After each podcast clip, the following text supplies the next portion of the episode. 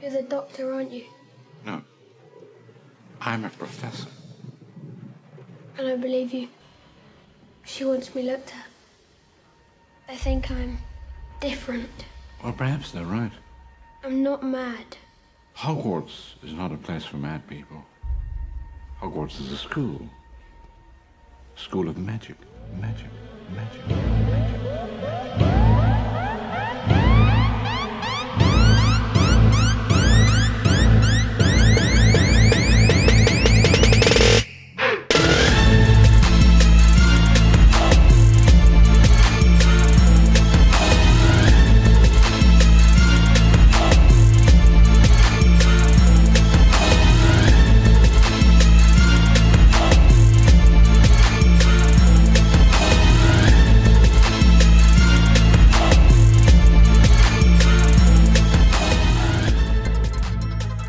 سلام به اولین قسمت از پادکست موج اشبی خوش آمدید و خوشحالم که امروز و اینجا میزبان شما پاترهت های عزیز هستم.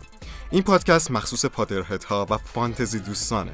توی این پادکست درباره دنیایی حرف می‌زنیم که جیک رولینگ خلق کرده و همه ما در جادوی بیکرانش غرق شدیم. از هری پاتر بگیر تا جانوران شگفنگیز کاراکترها و آیتم های مختلف. امروز برای شما برنامه های مختلفی رو ترتیب دیدیم امیدوارم که از پادکست جادوی ما لذت ببرید. خب تا به حال فکر کردید که آیا کاراکتری که شما توی فیلم یا کتاب میشناسیدش همونی که واقعا هست؟ امروز میریم که داشته باشیم بررسی شخصیت زیباترین دختران هاگوارتس رو. بریم که آیتم پیمان رو بشنیم پیمان با تاییم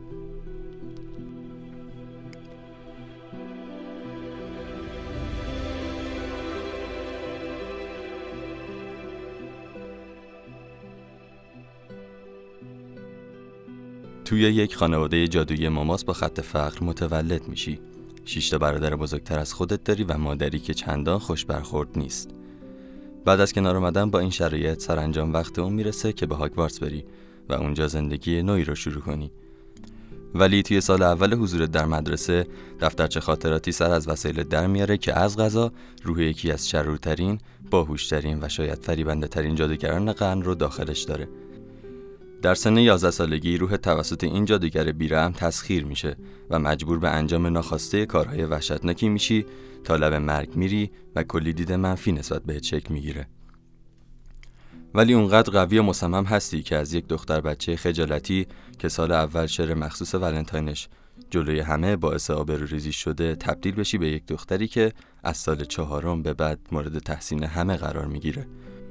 توی سال پنجم به خاطر استعداد بالات در انجام وردها وارد کلاب جادو آموزهای ویژه میشی و مهارت توی کویدیچ زبان زده. وقتی وارد سال ششم میشی، اوضاع مدرسه کاملا متفاوته. هاگوارتس چه دوست داشتنی نیست و ناجی های همیشگیتون دیگه اونجا نیستن. افراد خبیس کنترل قلعه رو به دست گرفتن و بچه ها رو شکنجه می‌کنن. باید یه کاری کرد و این بار نوبت توه تا رهبری گروه مقاومت علیه شرارت رو بر عهده بگیری ولی این بار نه یک گروه برای فرار از کلاس یک استاد مستبد بلکه یک گروه برای مبارزه با بزرگترین تبهکاران دنیای جادو. در کنار تمام اینها خیلی از پسرهای مدرسه آرزوی این رو دارن که با تو باشن. حتی استیترنی ها هم تحسینت می‌کنن. ولی وفاداری برای جایگاه ویژه‌ای داره. از قبل از ورود به هاگوارتس تو به یک نفر دل بستی و تا آخر هم کنارش موندی جنگیدی و ازش حمایت کردی. تو جینی ویزلی هستی.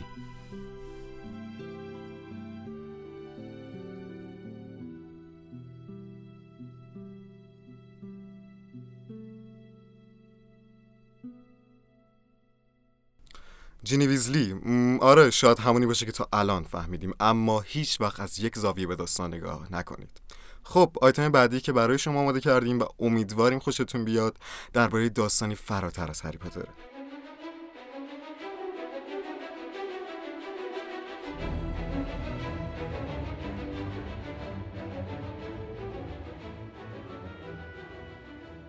الان که ما در حال ضبط این پادکست هستیم چند روزی به اکران فیلم جانوران شگفنگیز و جنایات گریندلوالد مونده. تئوری هایی رو از این داستان براتون آماده کردیم که امیدوارم ازش لذت ببرید. خب الناز با تویم. صداتو میشنویم. ممنون.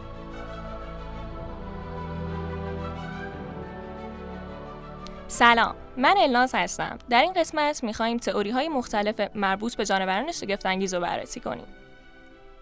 سعی کردیم که این قسمت هیچ اسپویلی برای شما نداشته باشه و تمام نکاتی که به اونا اشاره می‌کنیم یا از توییت های رولینگ و یا از تریلرهای خود فیلم برداشته شده. در نتیجه اگه خیلی روی اسپویل حساس نیستید گوش کردن این قسمت براتون بی خطره تئوری اولی که بخوایم در موردش حرف بزنیم اینه که آیا لتا استرنج و کریدنس بربون خواهر برادرن؟ توی تریلر فیلم جانوران شگفتانگیز دیدیم که یه مرد جلوی شجرنامه خانواده لسترنج ایستاده.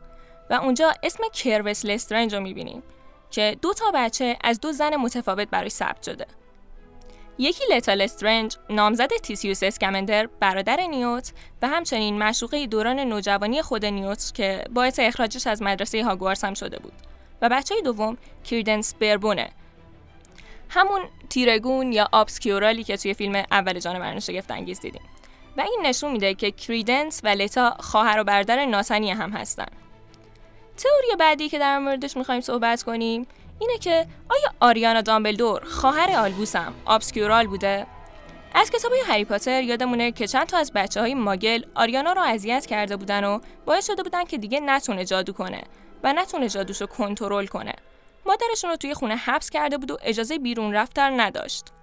کسی که این بیماری رو داره تا سن ده سالگی بیشتر دووم نمیاره و به خاطر آزاد شدن جادوش میمیره.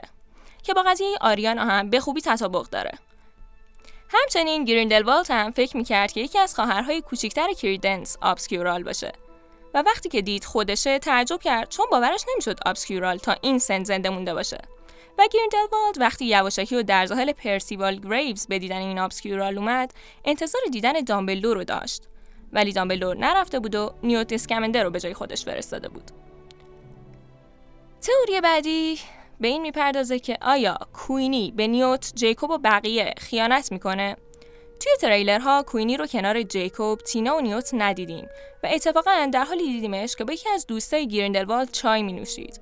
خیلی ها عقیده دارن که کوینی به ارتش و جبهه گریندلوالد پیوسته و از گریندلوالد قول گرفته که بعد از پیروزیش اجازه بده اون و جیکوب با هم باشن. ولی از طرفی هم ممکنه گریندلوالد اونو به عنوان گروگان گرفته باشه و اون در واقع به خواست خودش پیش گریندلوالد نباشه و اون چایی هم یه چیز دیگه باشه. در آخر هم بر علیه اون عمل کنه. تئوری بعدی در مورد اینه که ببینیم دامبلدور و نیکولاس فلامل دارن چیکار می‌کنن؟ توی کتاب اول هری پاتر پشت کارت شکلات قورباغه‌ای اسم دامبلدور نوشته شده که با نیکولاس فلامل در زمینه کارهای کیمیاگری همکاری داشته.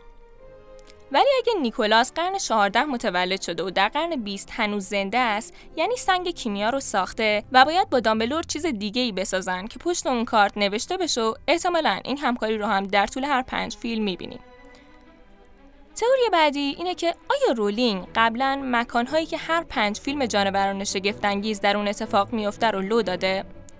در روزی که رولینگ اعلام کرد که فیلم های جانوران شگفتانگیز قراره به جای سه تا 5 تا بشه خیلی از طرفدارا توی توییتر ازش میپرسیدن که چی شد؟ نفهمیدیم. آخر سر قرار چند تا فیلم باشه و رولینگ در جواب به یکی از اینها به پنج زبان مختلف دنیا نوشت پنج که به ترتیب انگلیسی، فرانسوی، آلمانی، اسپانیایی یا پرتغالی و ایتالیایی بودن. از اونجایی که فیلم اول در آمریکا و دومی در فرانسه بود، طرفداران نتیجه گرفتن که فیلم های بعدی هم در کشورهایی که به این زبان ها صحبت می‌کنن. یعنی فیلم سوم در آلمان یا یک کشوری که به زبان آلمانی صحبت می‌کنه، بعدی در یک کشور اسپانیایی و بعدی در یک کشور ایتالیایی زبانه. چند روز پیش یکی از هوادارا از رولینگ توی توییتر پرسید که ماجرای عکس کاور توییترش چیه؟ و اون گفت که برمیگرده به سال 1930 در ریو دو جانیرو و بعد به خاطر اشتباه تایپی که داشت عذرخواهی کرد و گفت که توی چند هفته گذشته بارها این کلمه رو نوشته و حالا توی توییتر اشتباه تایپش کرده. رولینگ خرداد ماه بود که اعلام کرد مشغول نوشتن فیلمنامه قسمت سوم جانوران شگفتانگیزه. ممکنه کار اون فیلمنامه تموم شده باشه و الان مشغول نوشتن چهارمین قسمت باشه که طبق تئوری می‌تونه برزیل باشه که زبانش پرتغالیه. و یا اینکه این تئوری کلا غلطه. تئوری های جالبی رو درباره این فیلم شنیدیم. ممنونیم الناس آیتمی که الان میشنویم خیلی آشناست. شاید خیلی آشناتر از خود هری پاتر برای مو و تعیین کننده سرنوشت یک جادوگر. علی و محتاب امروز در نقش کلاه گروه بندی با ما هستن. بچه ها با شما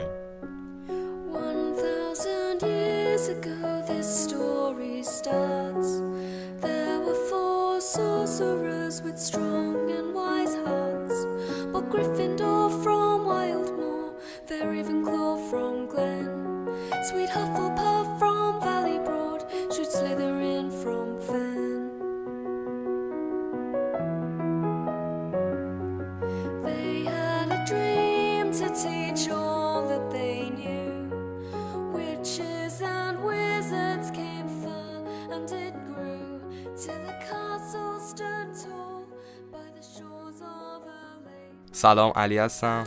سلام منم محتاب هستم. این بخشمون اسمش کلاه گروبندیه. دقیقا مثل کلاه گروبندی هاگوارتس می‌خوایم هر هفته چند تا شخصیت معروف حالا چه تو دنیای داستانی چه تو دنیای واقعی رو از نگاه مختلف بررسی کنیم. ببینیم به کدوم گروه بیشتر شبیه هستن و اگه تو هاگوارتس بودن تو کدوم گروه میافتادن. البته باید در نظر بگیریم که گروهبندی یه چیز مطلق نیست و هر کسی که مثلا باهوشه صد درصد ریونکلا نیست. فقط ما از نظر مشخصات کلی گروه که خودمون و همتون می‌دونین بررسی می‌کنیم. در بخش اول می‌خوایم کسی رو گروه بندی کنیم که شاید اگه نبود الان هیچ کدوممون این پادکست رو گوش نمی‌دادیم یا اصلا ضبط نمی‌شد. حدستون درسته خانم رولینگ خب بهتره که از کودکی شروع کنیم. تو 6 سالگیش داستانی می نویسه به نام خرگوشی به نام خرگوش. و واسه مادرش خیلی عجیب بوده که این حرفا رو یه بچه 6 ساله نوشته باشه. و این نشون از باهوش بودن و خلاق بودن و ریونکلایی بودنش میده. در زمانی که دانشگاه آکسفورد در رشته زبان انگلیسی در ورودی دانشگاه قبول نمیشه مادر و پدرش بهش پیشنهاد میدن که در دانشگاه اکستر انگلستان زبان فرانسه بخونه و یه شجاعت زیادی به خرج میده و سراغ رشته ای میره که توش خوب نبوده و شروع دوباره در رشته جدیدش می‌زنه. اینجا می‌بینیم که خون گریفیندوری هم در رگاشه. در سال 1990 وقتی مادرش فوت می‌کنه و چون فرد خیلی احساسی هستش افسردگی شدیدی می‌گیره و باعث میشه به صورت کاملا هنرمندانه این مرگ رو به مرگ مادر هری در داستان مرتبط کنه. و به نظر خودش یکی از زیباترین صحنه‌های هری پاتر زمانی هستش که هری پدر و مادرش رو توی آینه نفاق انگیز می‌بینه و این همه احساسی بودن خبر از هافلپافی بودنش هم میده. و از صبور بودنش که دو سال پیاپی دنبال ناشر برای کتابش میگشته و بعد از سالها تلاش و کوشش بالاخره کتاب چاپ میشه و بعد از موفقیتش با اینکه یکی از ثروتمندترین آدمهای دنیا و بریتانیا بود می‌تونست مثل خیلی از آدما به ثروتش افتخار کنه. ولی خیریه لوموس رو تأسیس کرد که به کودکان آسیب دیده کمک کنه. همچنین الان ریاست بنگاه خیریه‌ای رو بر عهده داره که هدفش کمک رسوندن به خانواده های تک سرپرست و به خصوص مادران ضعیف هستش. یه نکته خیلی جالبم اینه اینه که خود رولینگ کسی بوده که به تنهایی دخترش رو بزرگ می‌کرده و این تجربه ای که خودش هم داشته و دقیقا همین همدردی و اینکه اصلا کلا چطور تو اون موقعیت چقدر سختی هاش رو تحمل کرده همه نشون از هافلپافی بودنش میده درسته. همه این خیر بودن ها و کمک رسانی ها به بقیه نشان از هافلپافی بودن رولی میده و خودش هم چند سال پیش همچین چیزی رو تایید کرده بود. و ما کلاه گروهبندی رو سر خانم رولینگ گذاشتیم و همونجوری که خودتون هم حدس می‌زدین خانم رولینگ توی گروه هافلپاف قرار داره. ممنون علی با عنوان شخصیت دوم می‌خوایم بریم سراغ یک شخصیت انیمه شخصیت ال از انیمه دفترچه مرگ ال یه یتیمی بوده که در یتیمخانه واتاری که مخصوص کودکان توانمند بوده بزرگ میشه و به خاطر توانمندی های قوی استعدادش به عنوان یکی از بهترین کارگاه های دنیا شناخته میشه. ال شخصیت مرموزی داره و در طول انیمه و مانگا ما هیچ وقت اسمش نمی‌فهمیم. با توجه به مخاطرات شغلش محتاطه ولی از ریسک کردن مخصوصا وقتی بهاش رو بقیه می‌پردازن نمیترسه و اخلاقیات چندان دست ال رو نبسته و حاضر دست به کارهای نامتعارف بزنه. طبیعتا فرار کردن از طبقات این رفتار پرسش برانگیز به هوش خیلی زیادی نیاز داره که ال از پس اون به راحتی برمیاد. ال خیلی راحت دور دروغ میگه و اطرافیانش رو گول می‌زنه و همین به من مستر بودنش کمک می‌کنه. شخصیت اجتماعی نداره و کاملا اصولمند اطلاعات و دستبندی رو تحلیل می‌کنه و از نظر استفاده از نیروی ذهنیش چیزی کم نمی‌ذاره.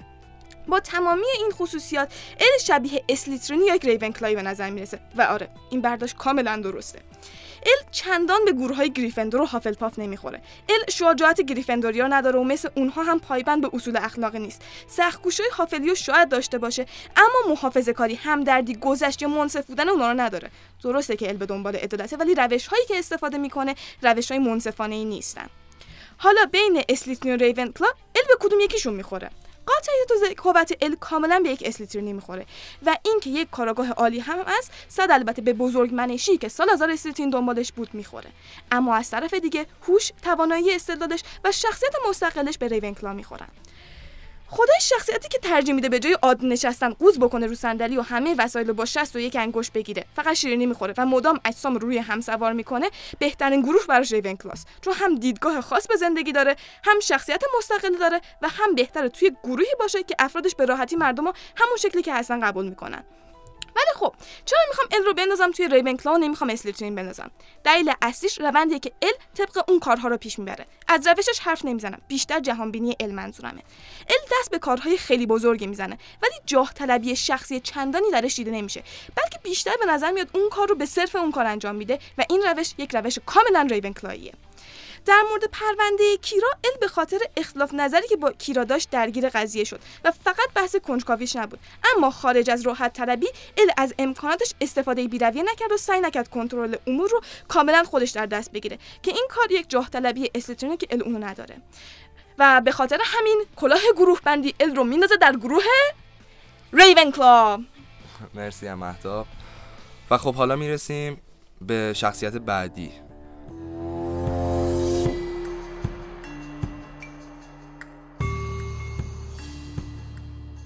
این شخصیت شخصیت تلویزیونی سریالی داره و کسی نیست جز هایزنبرگ بزرگ یا والتر وایت. والتر وایت شخصیت اصلی سریال معروف برکین بد هست که خیلی اونو به عنوان یکی از بهترین سریال های تاریخ تلویزیون یاد می‌کنن. به نظر من والتر یکی از بهترین تحولات شخصیتی ممکن رو داره و برای همین هم گروهبندی اون بسیار کار دشواریه. اما من فقط چند تا از ویژگی های شخصیتیشو خاطر نشون می‌کنم تا ببینم به کجا پیش میره. مهمترین ویژگی والتر عشقش به خانوادشه عشقش به همسرش پسر معلولش عشقش به اوناست که باعث میشه کلی از خطای قرمز رو زیر پا بذاره و تبدیل به یک جنایتکار بشه و شروع به تولید مواد مخدر بکنه. بنابراین این عشق و فداکاری ویژگی هافلپافی خوبه. اما ویژگی بعدیش هوش استثنائیشه والتر تو کمترین زمان بهترین تصمیم‌ها رو می‌گیره و همیشه چند قدم جلوتر از اطرافیانش فکر می‌کنه. مواد مخدری که والتر درست می‌کنه بهترین خلوص و کیفیت رو داره هستن و والتر همیشه از مغزش برای بیرون رفتن از مخمسه های مختلف استفاده می‌کنه و همیشه هم به یه راه حلی می‌رسه. به خاطر همین والتر می‌تونه یه ریون کلایی نمونه هم باشه. یه چیزی این صفاتی که گفتی به اسلیترین هم نمی‌خورن؟ چرا؟ حالا بهش اشاره می‌کنیم. خیلی صفات مشترکی بین ریونکلا و اسلیترین هست یعنی هوشش خیلی بیشتر به زیرکی اسلیترین هم به می‌تونه بزنه. آره درسته. ویژگی بعدی شجاعت والتره. بین هوادارهای سریال والتر به جیب خالی پوز عالی معروفه که اسم یکی از اپیزودهای سریال هم هست. والتر که هیچ از هیچی به امپراتوری می‌رسه فقط و فقط به خاطر شجاعتی که داره و نترس بودنش چون که چیزی برای از دست دادن نداره خودش سرطان داره و قراره بمیره. برای همین همه خطها رو پشت سر می‌ذاره تا بتونه برای خانوادهش مقداری پول به ارث بذاره. و این نترسی ویژگی گریفیندوری کامله. و اما مهمترین ویژگی والت همون جوری که مهتاب بهش اشاره کرد از نظر من جاه طلبیشه. اوایل والت فقط به خاطر پول وارد جرم و جنایت شد اما بعد که دید واقعا توی مواد درست کردن استعداد داره ازش خوشش اومد. گفت اینجوری می‌تونم روی دنیای تأثیری بذارم. حالا من مهمم و ضعیف نیستم و برای همین کم کم خواست که توی این کار بهترین باشه و اینم ویژگی یک اسلیترینیه. با اینکه ویژگی همه گروه ها رو داره ولی ما والتر رو در اسلیترین میندازیم. به عنوان آخرین شخصیتم می‌خوایم رالت ریویرا شخصیت اصلی مجموعه کتاب ها و بازی های ویچر رو براتون گروه بندی کنیم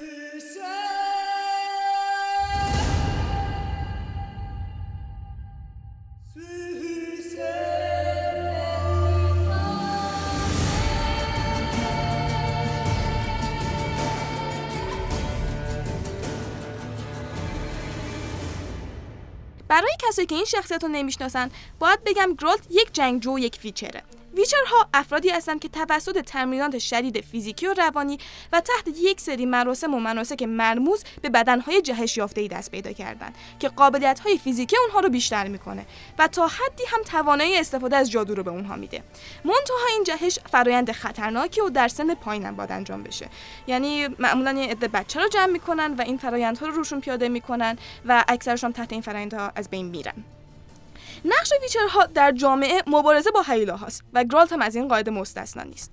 پس زمینه زندگی گرالت و آدمی که معمولا از همچین روی زندگی نصیب جامعه میشه می‌تونه گزینه خیلی خوبی برای اسلیترین باشه. چون برتری ژنتیکی خودش رو با زنده بیرون اومدن از آزمون های ویچرها نشون داده. شاید زندگیش هم باعث شده شخصیت بیتفاوت و بدبینی داشته باشه و در طول داستان گرالت خیلی وقتا مسائل رو به جای زور بازو با زیرکی تمام حل می‌کنه و در موردهای استرسا اصلا خودش رو از دست نمیده. با این حال گرالت به اسلیترین نمی‌خوره. در واقع این پوسته بیرونی گرالته که بیشتر به اسلیترین می‌خوره. در طول داستانها گرالت وفاداری شدیدی نسبت به دوستانش نشون میده و معلوم هم میشه که کاملا نسبت به مسائل و مشکلات مردم بی تفاوت نیست و حتی اگر نشونش نده با خیلی از افراد همدردی می‌کنه. از طرف دیگر از جاه طلبی اسلیترینی در گرالت خبری نیست. ترکیب همه اینها. به علاوه حس شوخ طبعی که هر از چند گاهی در گرالت گل می‌کنه و شجاعتش در مبارزات گرالت رو به کاندیدای خیلی مناسبی برای گریفندور تبدیل می‌کنه. تا الان با توجه به وفاداری و همدردی گرالت از هافلپافی بودنش هم شاید بشه حرف زد. محافظه کار بودن گرالت هم به این مسئله کمک می‌کنه. ولی با توجه به فعال بودن کاراکترش گریفندور خیلی گزینه بهتری خواهد بود و واقعا کسی نیست که تداعیگر یک هافلپافی باشه.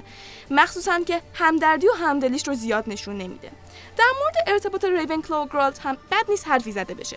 بدبین بودن گرالت و اینکه به طور کل مردم رو نمیپذیره و نسبت بهشون محتاطه باعث میشه که کاندیدای خوبی برای ریونکلا نباشه. باهوش و زیرک هست ولی بیشتر این هوش و زیرکی از جنبه کاربردی خودش رو نشون میده که بیشتر مناسب گروه اسلیترینی تا ریونکلا و در آخر ما این شخصیت رو در گروه گریفندور میندازیم. مرسی ازت امیدوارم از این بخش خوشتون اومده باشه. اگه شخصیتی هست که دوست دارید توی این بخش در موردش حرف زده بشه حتما بهمون بگید تا کلاه گروه بندی رو روی سرش قرار بدیم. سخنان گوهربار کلاه گروه بندی عزیزمون رو شنیدیم. برای آخرین آیتم می‌خوایم درباره جینی ویزلی حرف بزنیم. اما قرار این بار از یک زاویه دیگه به این شخصیت نگاه کنیم. بازم با پیمان همراه میشیم. با تا این پیمان.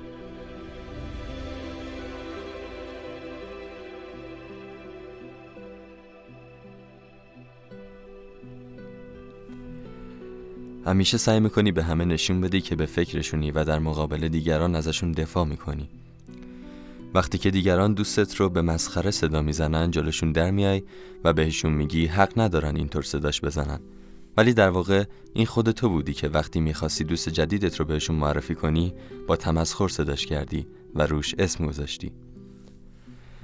البته در اسم گذاشتن روی دیگران سابقه بیشتری داری و نامزد فوقالعاده زیبای برادرت رو خلط و گاف صدا می‌زنی. اعتقاد داری برادرت رو دوست نداره و مدام مسخرش می‌کنی که البته بعدا متوجه میشی با تمام وجود برادرت رو دوست داشته و در سختترین شرایط همراهاش نمی‌کنه. وقتی دیگران رو متهم می‌کنی به دوست نداشتن شریک زندگیشون و سوء استفاده از اونها خودت مشغول قرار گذاشتن با افرادی میشی که بهشون علاقه ای نداری و می‌خوای ازشون استفاده کنی تا توجه فرد مورد علاقت رو به خودت جلب کنی که البته موفق هم میشی. وقتی یکی از دوستات درباره تیم کویدیچ گروهتون صحبت می‌کنه بهش میگی ادای کسایی رو در نیاره که چیزی از کویدیچ سرشون میشه که فقط آبروی خودت رو می‌بری. یا در قطار هاگوارتس یکی از بچه ها رو تلس می‌کنی چون ازت پرسیده بود توی نبرد وزارتخونه چه اتفاقی افتاد. و بعد هم کارت رو با گفتن اینکه یه هافل پافی احمق بود توجیه می‌کنی. این بود قسمت اول پادکست جادویی ما. امیدوارم از برنامهمون لذت برده باشید. ما رو می‌تونید در پلتفرم صوتی شنوتو به آدرس شنوتو بشنوید. ما رو اونجا دنبال کنید. like و کامنت فراموشتون نشه. این صدای موج اچ پی هاگوارتس dot ir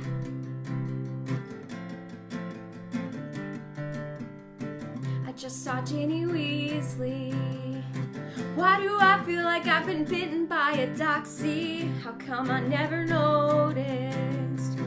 She came out of her shell and now I just can't focus. Is this how it feels to be struck by lightning head over heels? And I can't stop falling. I've lost my courage, I've been disarmed. And she cast a summoning charm. There's just something about the way she slings that bad boogie hex. That's it's off the baby monster, that's insane.